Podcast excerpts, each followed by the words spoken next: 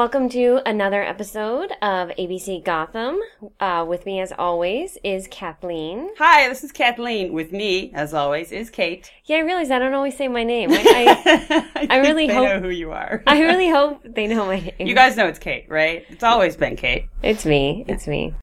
So tonight we have the letter J, uh, second time around, uh, second season.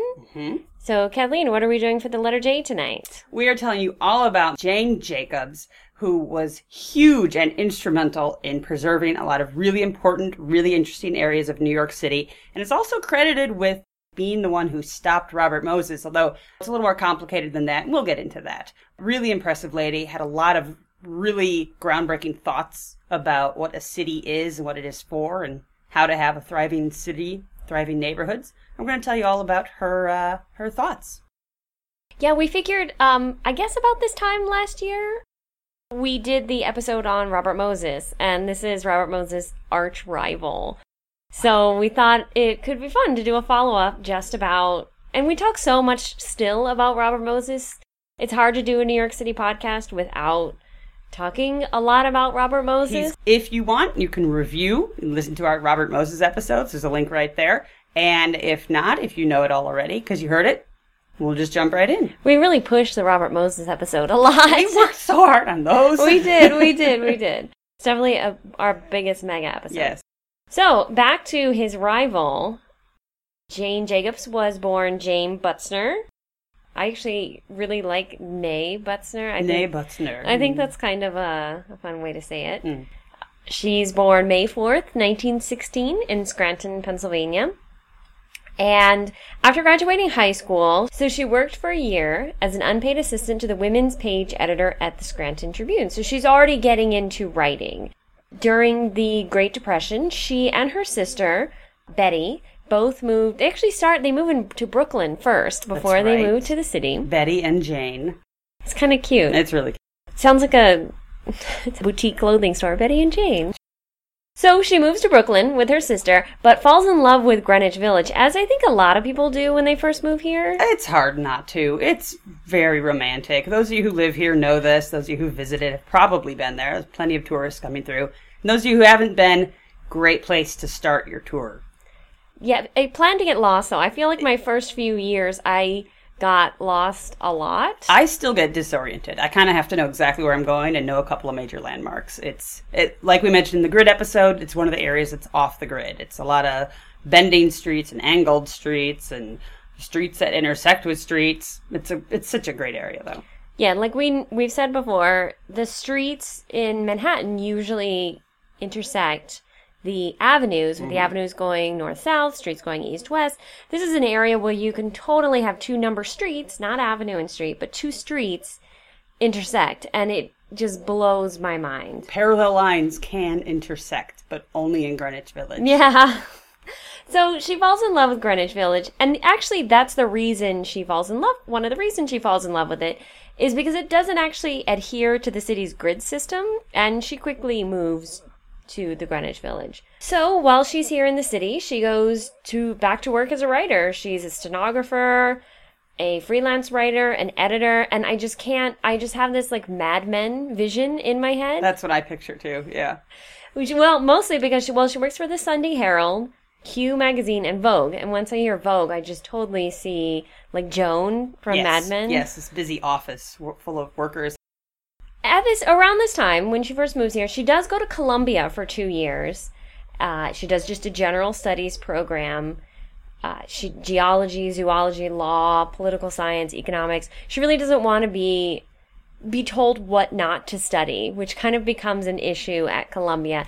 She famously says she doesn't want them to own her. She doesn't want to become a Barnard student because she doesn't want Barnard to tell her what she can and can't study. That's the thing. She never really liked school. There's there's some anecdote about how she paid attention in school up to about third grade, and after that, she's like, "My teachers are stupid," and she would sneak books into class.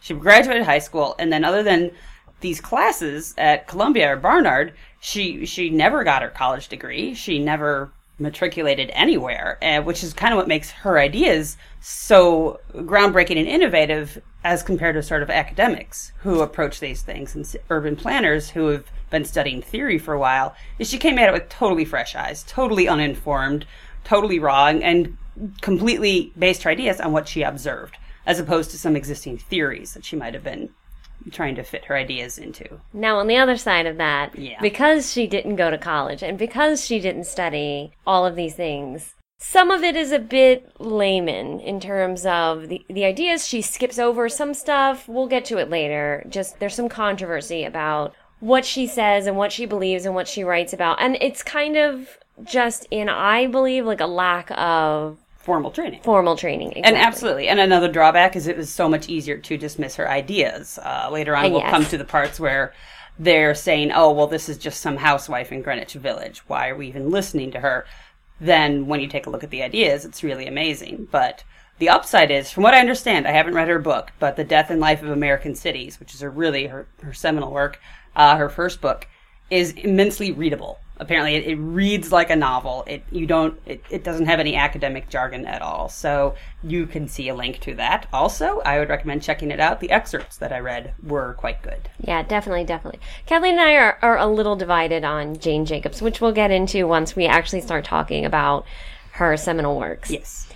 In the meantime, she becomes a feature writer for America with a K, a publication of the U.S. State Department. That's where she meets her husband, Robert Hyde Jacobs Jr., who is a Columbia educated architect. He's designing warplanes at the time. So, they marry in 1944. They, in the course of their life, they have three children, two sons and a daughter, and they buy a house at 555 Hudson Street. You can still go check that place out. It exists Right now. Yep. We will maybe put a picture up of her house. Maybe we'll even go take a picture outside her house. Wouldn't that be fun? fun? Yes. I could. love the West Village. The Jacobses rejected the rapidly growing suburbs as parasitic and choosing Parasitic. That's so Ooh. harsh. I know, I I know. mean, I sort of agree, but wow. Yeah. Choosing instead to remain in Greenwich Village, they renovate their new house. It's right in the middle of a mixed residential and commercial area.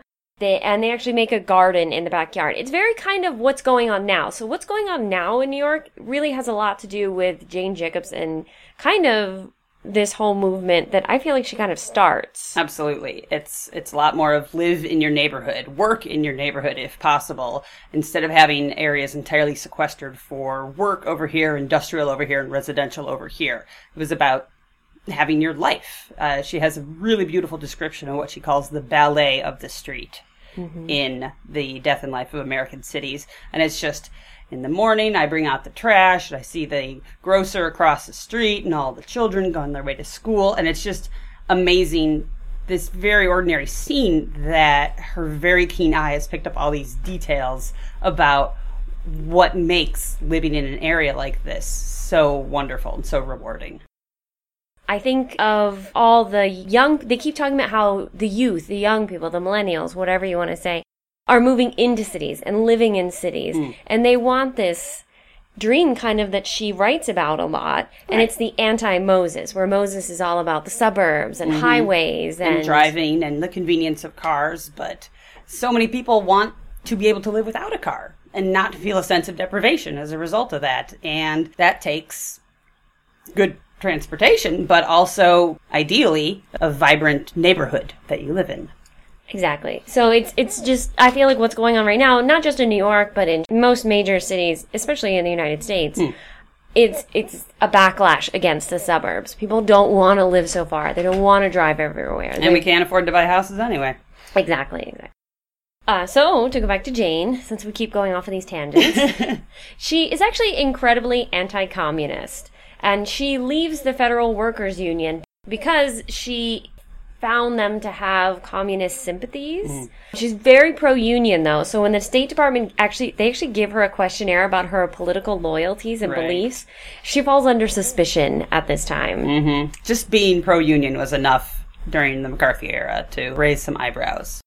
Yeah. So a good quote from her, her response to this is The other threat to the security of our tradition, I believe, lies at home. It is the current fear of radical ideas and of people who propound them.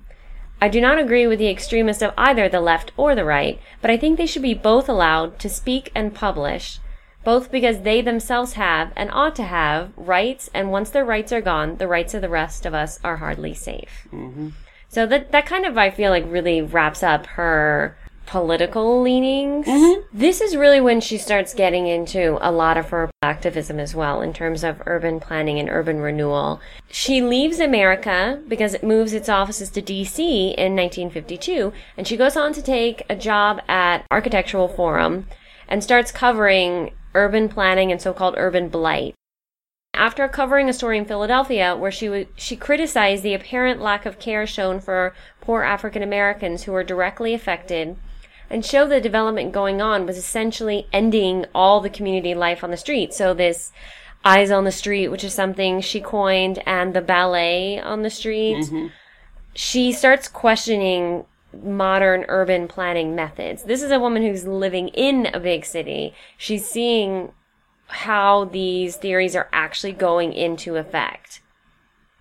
So she gives a speech at Harvard after studying the revitalizations of the of East Harlem, where she asks the attending architects, urban planners, and intellectuals to quote respect in the deepest sense strips of chaos that have a weird wisdom of their own, not yet encompassed in our concept of urban order. And this speech, more than anything, marks her as a threat. Yes, this was a, a speech she didn't want to make, but her boss, I believe, was supposed to make when he Right. was sick. They said you have to do it.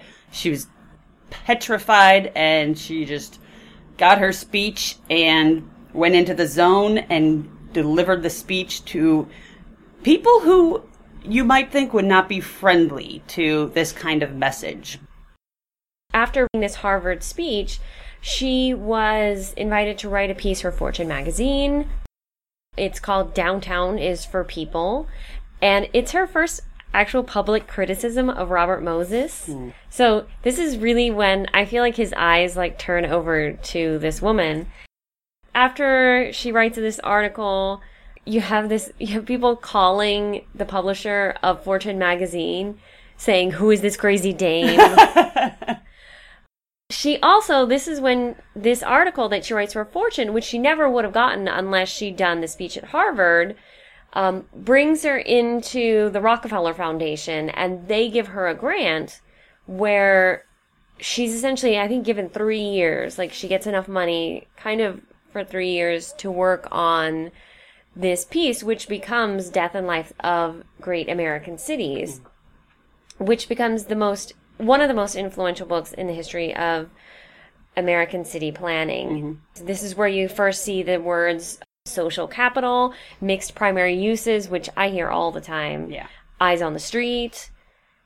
And she really knocks at city planning, like current city planning. She is not kind to them. Absolutely. Yeah, she she challenges them a lot. So just to elaborate a little bit about her ideas on the street, her focus was about the life that went on on the street. She cared a lot about what kinds of city streets are safe and what kind are not. One of the quotes is a city street equipped to handle strangers and to make safety an asset in itself out of the presence of strangers, as the streets of successful city neighborhoods always do, must have three main qualities. So, three main qualities to the street. There must be clear demarcation between what is private space and what is public space. Public and private spaces cannot ooze into each other. She said, as they do typically in suburban or housing project settings. This, when I was thinking of public and private space, I was thinking of those tower in the park models that we discussed in the zoning episode. Right. With all those quote unquote park areas that are private land but open to the public and no one really likes them except the homeless people. So she's right. There should be clear lines. This is private. This is public.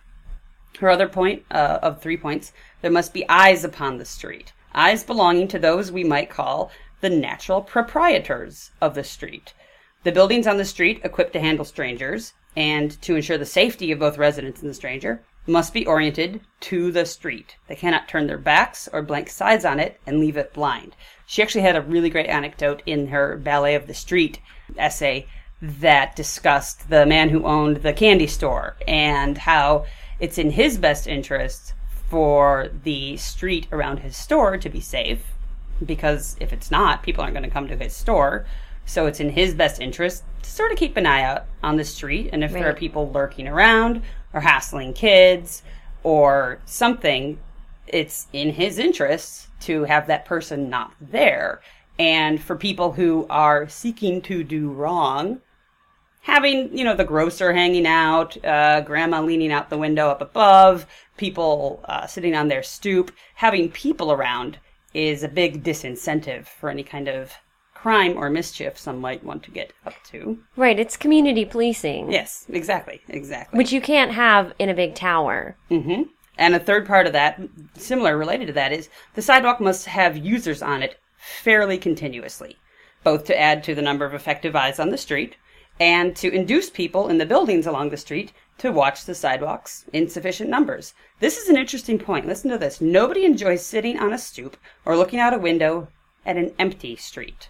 Almost nobody does such a thing. Large numbers of people entertain themselves off and on by watching street activity. And she's absolutely right. When I lived in an apartment that was on a busier street, I loved hanging out on the stoop. I'm on a quieter street now, and I would never even think of hanging out on the stoop. There's nothing to see. It's true. No, I, I live on a I'm medium busy stoop You, street. you get some traffic. Some some good traffic. and- I love sitting on the stoop. Like Mm-hmm. I I actually I love watching people go by. And it's true. So I I do live next to a very large high school, which I think I've mentioned before. I live Mm. right by Brooklyn Tech. very prestigious. Very busy. If any kids are listening who go to Brooklyn Tech, you Hi, guys, are so loud. At seven in the morning when I'm still sleeping. But the, it's really funny because in the morning, there actually are a lot of people who sit on the stoop and have their coffee in the morning. That's it. And like just watching the kids go by or it's it's kind of policing them because mm-hmm. when I've noticed when there's nobody out, like in the winter when there's less people out there, there's a lot more garbage on my street. But when it's warm out and there's people sitting on the stoops and, and saying hey to the kids or the kids are walking by, mm. they behave you guys behave yourselves a lot more then. Yeah, and and she makes some other points about diversity. She says to generate exuberant diversity in a city's street and districts, four conditions are indispensable. I love how she always numbers her. She she's got Yeah. this number, this number. She's Bullet got it points. exactly, exactly. Which is incidentally a great way to keep people from interrupting you. Yes. If you're like, I have three points to make, then they'll be like, eh. they'll wait till you hit number three. All right, four conditions are indispensable. The district must serve more than one primary function, preferably more than two. So that's kind of stuff we talked about in zoning, residential, commercial, offices, manufacturing, things like that. Most blocks must be short. She really likes short blocks. That is, streets and opportunities to turn corners must be frequent. Can you imagine the observations she made to to come up with that concrete Yeah, thought? yeah. Like this, I feel like this is something that we all sort of know on a, a subconscious, unspoken level. But she's like turning corners, short blocks, crossing streets. That that's how people interact. Yeah, I gotta say because those super long blocks in Manhattan that we talked about before about the distances of some of the blocks being slightly longer, I really eh, do not go to that part I of town. love that. I do not love that. If I'm on the east side and I have to get across three of the blocks, Yeah, ugh, yeah. just grit your teeth and get through it. Two other points. The district must mingle buildings that vary in age and condition, including a good proportion of old ones, so that they vary in the economic yield they must produce. This mingling must be fairly close grained. Really, really interesting concept. And her fourth point, there must be sufficiently dense concentration of people, again, for whatever purposes they may be there. So, what she had in mind was this great area of people coming and going and discussing and running into each other and meeting each other and buying and selling and just interacting, which kind of describes the tenements, Right. the quote unquote slums that eh, really well meaning urban planners would see and try and figure out ways to fix, to clean up, to improve. Yeah, because if you think about the tenements, like we were talking about Five Points and how there's this whole mythology behind it being so dangerous and Sure. so awful. But then if you actually listen to our Five Points episode, we do talk about how crime was not, I mean, it was bad. Sure. Crime was bad, but it was not as bad as some of the reporting. Mm-hmm. Like, some of it's greatly exaggerated. And it's because, and yes, there were crime on the border of these gang ridden areas, these tenements, but in the tenements, you had so many people watching out. You had, there's so many people on top of each other. That's it. I think for an outsider, it's easy for them to see how many taverns and brothels there were. Yes. And there were quite a few taverns and brothels. And it's harder for them to see just newly arrived immigrants or, you know, Americans who happen to be poor, just working their jobs, supporting their families, trying to save a little cash or living paycheck to paycheck, how, however it may work out. But I think it's easier to see negative things, to hear the crime statistics, to see honestly the filth in the streets and the Yeah. pigs eating the trash because there wasn't any any sanitary system at the time and just want to wipe the board clean. I, I understand that urge, but it comes from a a well-meaning but uninformed place. Exactly. So this this her book essentially calls the entire profession of city planning a pseudoscience, which lots of various rich and powerful men, Robert Moses, mm-hmm. are not happy. They mm-hmm. call her a militant dame, a housewife, an amateur who had no right to interfere with established discipline. Yep. The problem with her book, which I have a big problem with, is that it leaves out race as an issue and it's very accepting of gentrification. But in general, it's it's a very smart it's very smart work and she makes a lot of great points. But this is the beginning of her famous feud with our favorite villain. Yes, Robert Moses, which I will go into uh, a little bit here. So, all right, they clashed over three main public works projects that Moses tried to force onto New York City, which, when we think back of how, had he done that, oh my lord, how horrific this town would be. So, one of them was a four lane highway that was planning to go through Washington Square Park. I cannot I can't even see that. No. So it would have been like Fifth Avenue, I guess, and I'm imagining, like- south. How? I'm imagining the BQE. Like yeah. well, that all right. Uh, stay tuned. Four lane highway going through Washington Square Park. That's where her kids played. So that piqued her interest and her ire. Another one was urban renewal of Greenwich Village. That would have razed 14 blocks in the heart of the neighborhood. This is something he actually accomplished partially. There are some what look like super block housing. It's called Washington Square Village. It's they're so ugly. they're ugly. There's big empty concrete plazas around them, and I don't even want to think about how many brownstones and row houses got flattened to build those. and it doesn't feel safe. Like I've walked through that area at night, and I, mm-hmm. I used to work just a few blocks south of that in Soho, mm-hmm. and it doesn't feel safe because it's wide open. There are never just what we were talking about before. There's never anybody one's there. there. If you compare it to Washington Square Park, where there's always stuff going on. I don't care if there's like drug deals going on in the corner. there's like parents with kids at the other end. There's, like people. musicians, there's old guys playing chess, there's tons of college students. God, the place is lousier than NYU kids. But really, just several blocks south, and you have this disgusting, sorry if you live there, Mm. Washington Square Village, where it's just Sort this, of deserted. yeah, kind of creepy. You kind of hurry through it on your way to Wherever. more human scaled buildings in Soho or in West Village. Uh, and his third thing, this oh, hold on. We discussed this briefly in the Robert Moses episode, of course, is the 10 lane elevated superhighway, the Lower Manhattan Expressway or LOMEX. This would have cut through, hold on to your butts, Soho, Chinatown, Little Italy, and the Lower East Side. Where would these people be going? The, it would have connected West Side Highway to the BQE, something like that. It's so gross.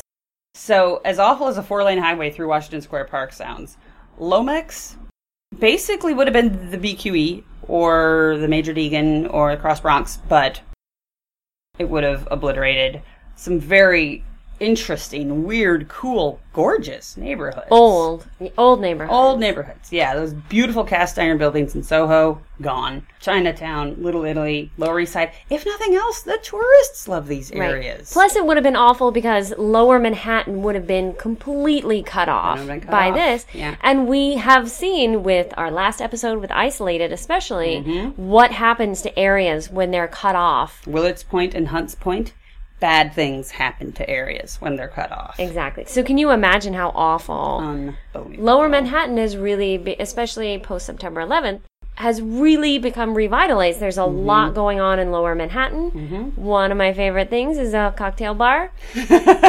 called. Actually, we, it's a very history related. Mm. Um, the Dead Rabbits would never have existed. Absolutely not. Well, there'd still be Wall Street. There'd still be stuff around Right. there, but still, it's I. It's hard to think about how how bad things would be if Lomex had been built. And so her her approach, her her ways of making this not happen, which honestly people have been trying against Robert Moses for decades. He is sort of on his way out already. He'd had a few hits by the point by the time that she showed up. This is the 50s. She wasn't entirely responsible for, you know, his his ouster, but she certainly had really great methods and her methods were three-pronged. She had grassroots organizing. She drew in lots of allies just from the neighborhood and the community.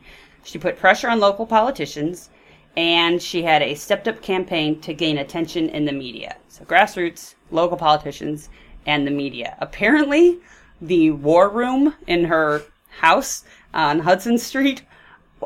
A, it sounds incredibly elegant. Everyone's smoking cigarettes and drinking martinis as they hash out their plan to keep a 10 lane elevated superhighway out of the neighborhood.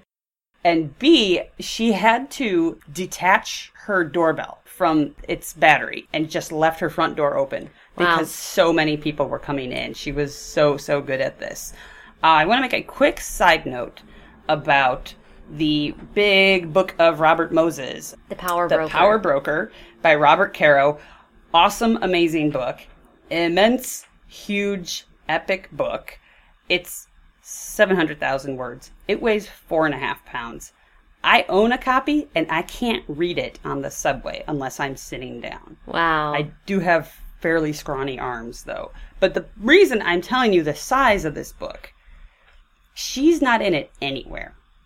And No. a lot of people, where is where is Jane Jacobs? Why isn't she in Power Broker? What the heck? They were they were the epic battle of, of New York City. The original you're not gonna believe this. The original Power Broker, the original version, was a million words long. oh my god. Robert Caro had to cut a third of it out. For whatever reason, the, the publishers wouldn't let him do a two volume bio. And if you see this book on a shelf or if you've read it yourself, you know if it was a single page longer, you'd have to split it into two volumes. So they weren't going to let him do a two volume. Two volume bios did not sell as well. He had to cut a third. So not only was the Jane Jacobs chapter cut out, and apparently it was a very well written chapter, according to Robert Caro's wife and research assistant, Ina Caro. Not only was Jane Jacobs cut, they also cut out the Brooklyn Dodgers, No. the Verrazano Narrows Bridge, the City Planning Commission, and the Port Authority. Wow. Really huge, important topic. So when you see that book, and I highly recommend it, it's insanely readable. It's really, really good. But that so much had to be cut out is is So- mind-boggling. What you should do then is write to the publisher and demand that you want the additional 300,000 words added back in in a new edition. A lot of people have, have said this, and they're like, there have been, what, 30 reprintings of this? Put them back in. Or publish them as a separate Notes. collection of essays or something like that. Also, on the Robert Moses topic, there is an opera. no. Yes. Robert Mo- Moses versus Jane Jacobs. And you can see a link down there for more information because it is a good story for an opera. It's it's highly dramatic and the stakes are very very high and everyone cares about both sides and I would love to see this. Also, if you really want to see more, if you're really, really super interested in the battle between Robert Moses and Jane Jacobs, maybe we'll try to find a way to get a link to, in the late 1990s, uh, PBS Mm. Did a mo- documentary series on New York's history, and there's a full hour out of its 14 hours. Oh, my so if I can find a link just to that hour, there's a full hour that's just about the two of them and their epic battle. Mm-hmm. Mm-hmm. I want someone to do a comic book, like the battle between. You hear that, comic book writers? How about it, Max Brooks Yeah. of the Harlem this Hellfighters? could, this could be your next your next big thing. think about it. Something to think about. So she had a, a couple of interesting ideas and a couple of interesting quotes that I do want to state here. And I learned an interesting word called unslum.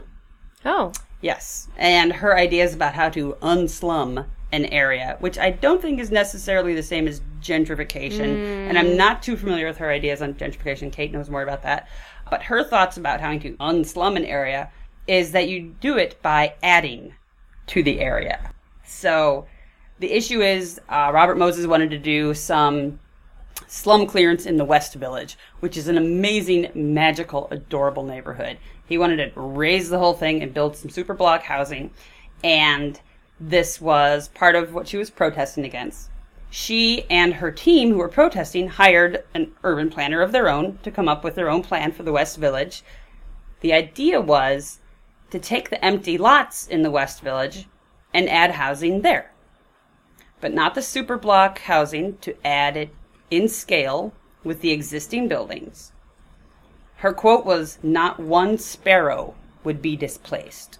Hmm. The idea is you don't unslum an area by taking things away, by knocking things down, by kicking people out, by scrubbing it scorched earth and starting from scratch. You add positive things to an area. You don't take away negative things. And that is how you improve an area. that sounds like gentrification.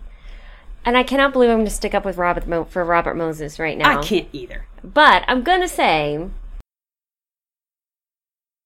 what Robert Moses did was something worked once and he just stuck with that idea and just never like a dog with a bone. and we were just talking about the tenements and how they, they weren't as dangerous as they're very dangerous, but they weren't as bad as as some of the journalism at the time was making them out to be. However, they were bad and they needed to be razed. Not all of it, but they really needed to clear out a lot of the tenement areas. I'm thinking about the East Village and the Lower East Side. And as everyone knows, in the 70s and 80s, it was a horrible time to be in the city in general, but also uh, there was a lot of drugs. There was a lot of a lot of crack houses. What they did, if you go to the Lower East Side now, it is amazing how many community gardens there are. Yes. You cannot walk down the block Without. and not pass a community garden. Do you know why that is, Kate? Tell me, Kathleen. they knocked down crack houses. You couldn't just kick the people out. You couldn't just turn it over to the city. You couldn't just gut rehab it because dealers and buyers would, Would keep showing up. They had knocked it down and they made a garden.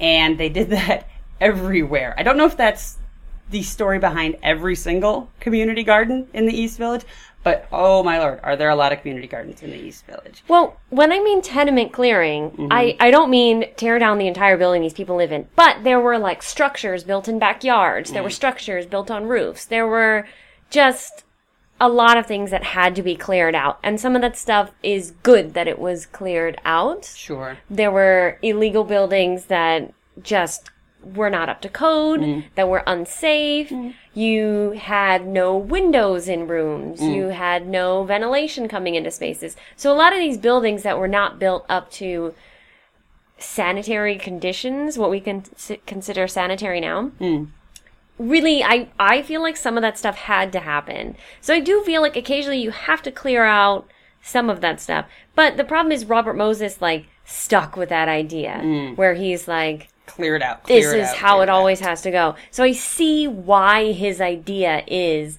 we have to get rid of it hmm. because it worked once Sure. and he just assumes it's going to that's the only way to go.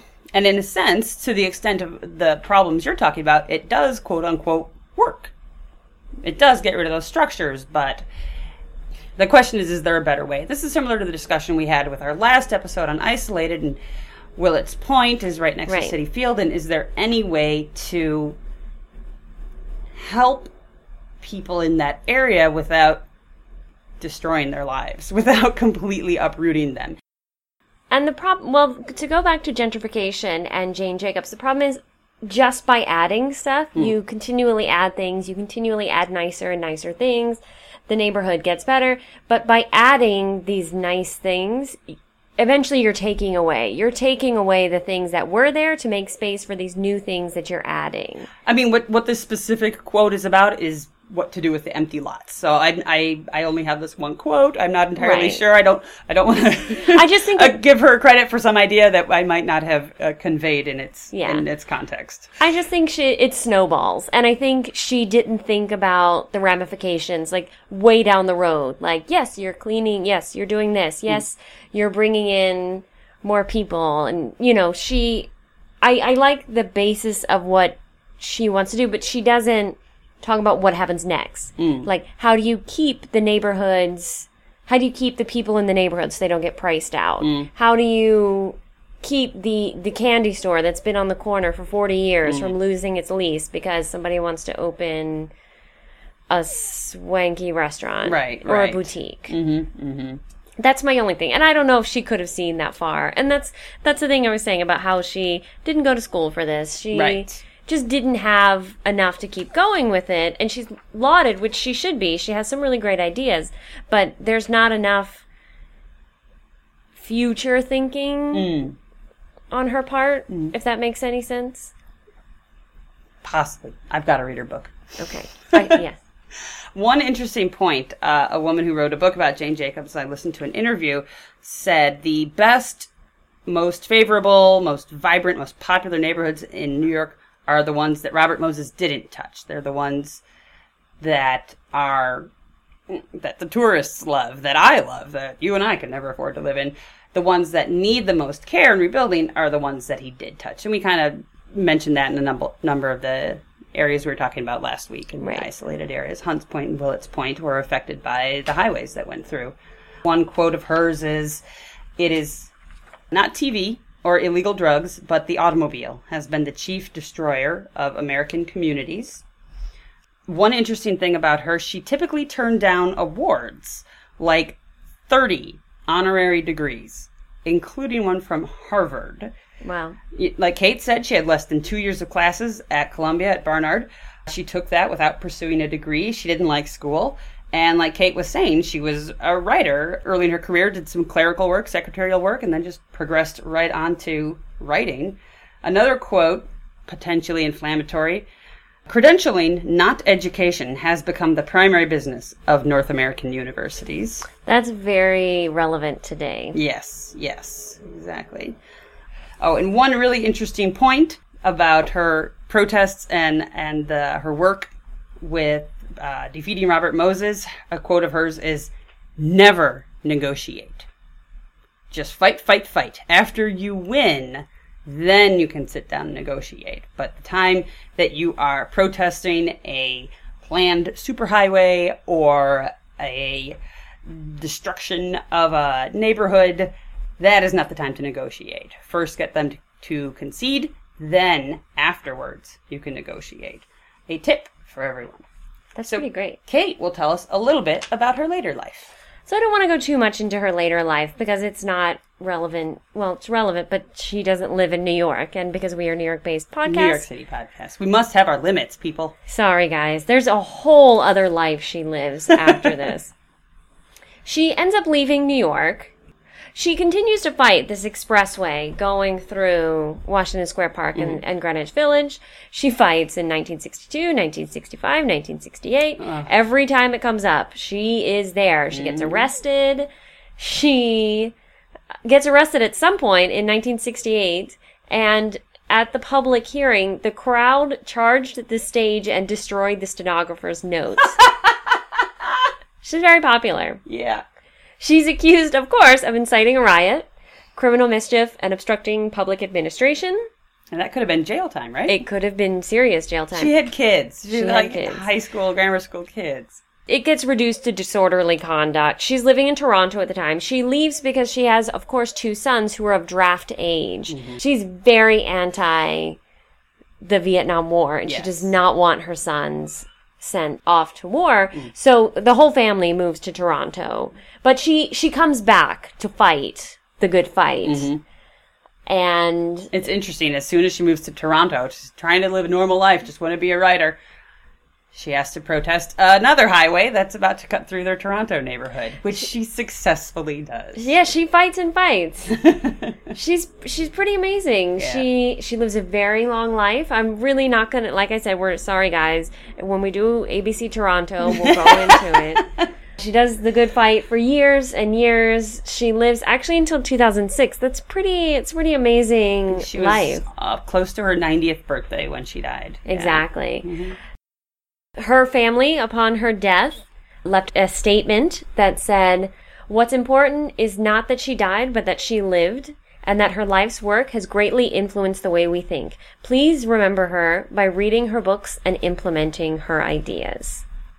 And I think that's actually a good spot way to, to end this episode. Absolutely. And you'll find a link down there so you can see what all of her books were. While The Death and Life of American Cities was her first book and pretty much the one that she's most known for, she considers Economy of Cities her most important book. Economy of Cities is a boring sounding title. I'll just say it, but apparently it is super readable. Apparently it's amazing, amazing book. So you can see that link right there. Click on it. Yeah, I might add it to my fall reading. My summer reading is totally filled, so no, no more reading. I, I, I will add her to my fall, fall reading. I have a huge stack by my bed. Yes. So we have a bit of news for our uh, ABC Gothamites. Two pieces of very exciting news. Pay, pay attention. Listen up. So the first piece of news is that this weekend, which won't mean anything to you by the time this podcast comes out, Very soon, Very soon. we will be guests.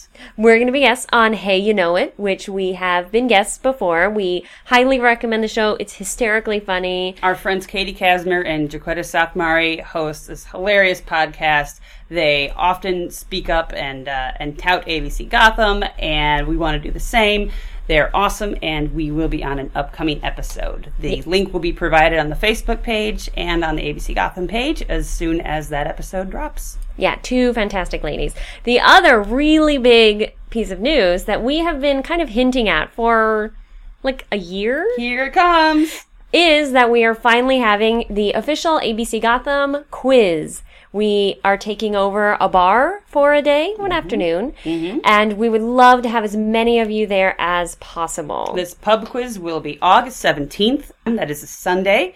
It is going to be at the Cherry Tree Bar. We have all the information below. You can find it right there. Super close to the Barclays Center. It is in Brooklyn, but pretty much every subway line goes there. All the details are below. We would love to see you. There are going to be drink specials, prizes, pizza. It's going to be a blast. Yeah, they have promised they will extend their happy hour just for ABC Gothamites. Mm-hmm. We, like Kathleen said, there will be prizes for winning. We might have a giveaway just for signing our mailing list. Mm-hmm. Just show up. We'll take care of you. You just buy the beer. Mm-hmm. And if you're wondering what to do with the kids, I have good news. Marvel Universe Live is going to be at the Barclays Center, not two blocks away. Throw the kids there. They'll watch an amazing show while you get to relax, have a nice cold pitcher, and indulge your love in New York City history. Yeah, so start thinking up those team names. You get to actually see what we look like. That too. If you haven't figured that out from Facebook already. yes. All right, well, thank you, Kathleen. This has been great. Thank you, Kate. I hope you guys learned something about Jane Jacobs you didn't know before. yeah, I think I, I definitely. This was somebody I, I really didn't know too much I just about. knew the name until we started. And doing we did a double J. So. Ah, you're welcome. All right, see you next time, guys. Bye, everyone. It opens up her arms when the crimson skyline bruises black and lights up like a favorite song.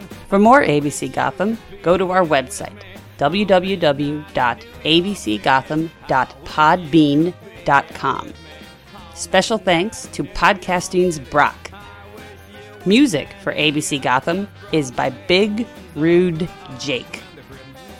ABC Gotham is a K2 production, copyright 2014, all rights reserved.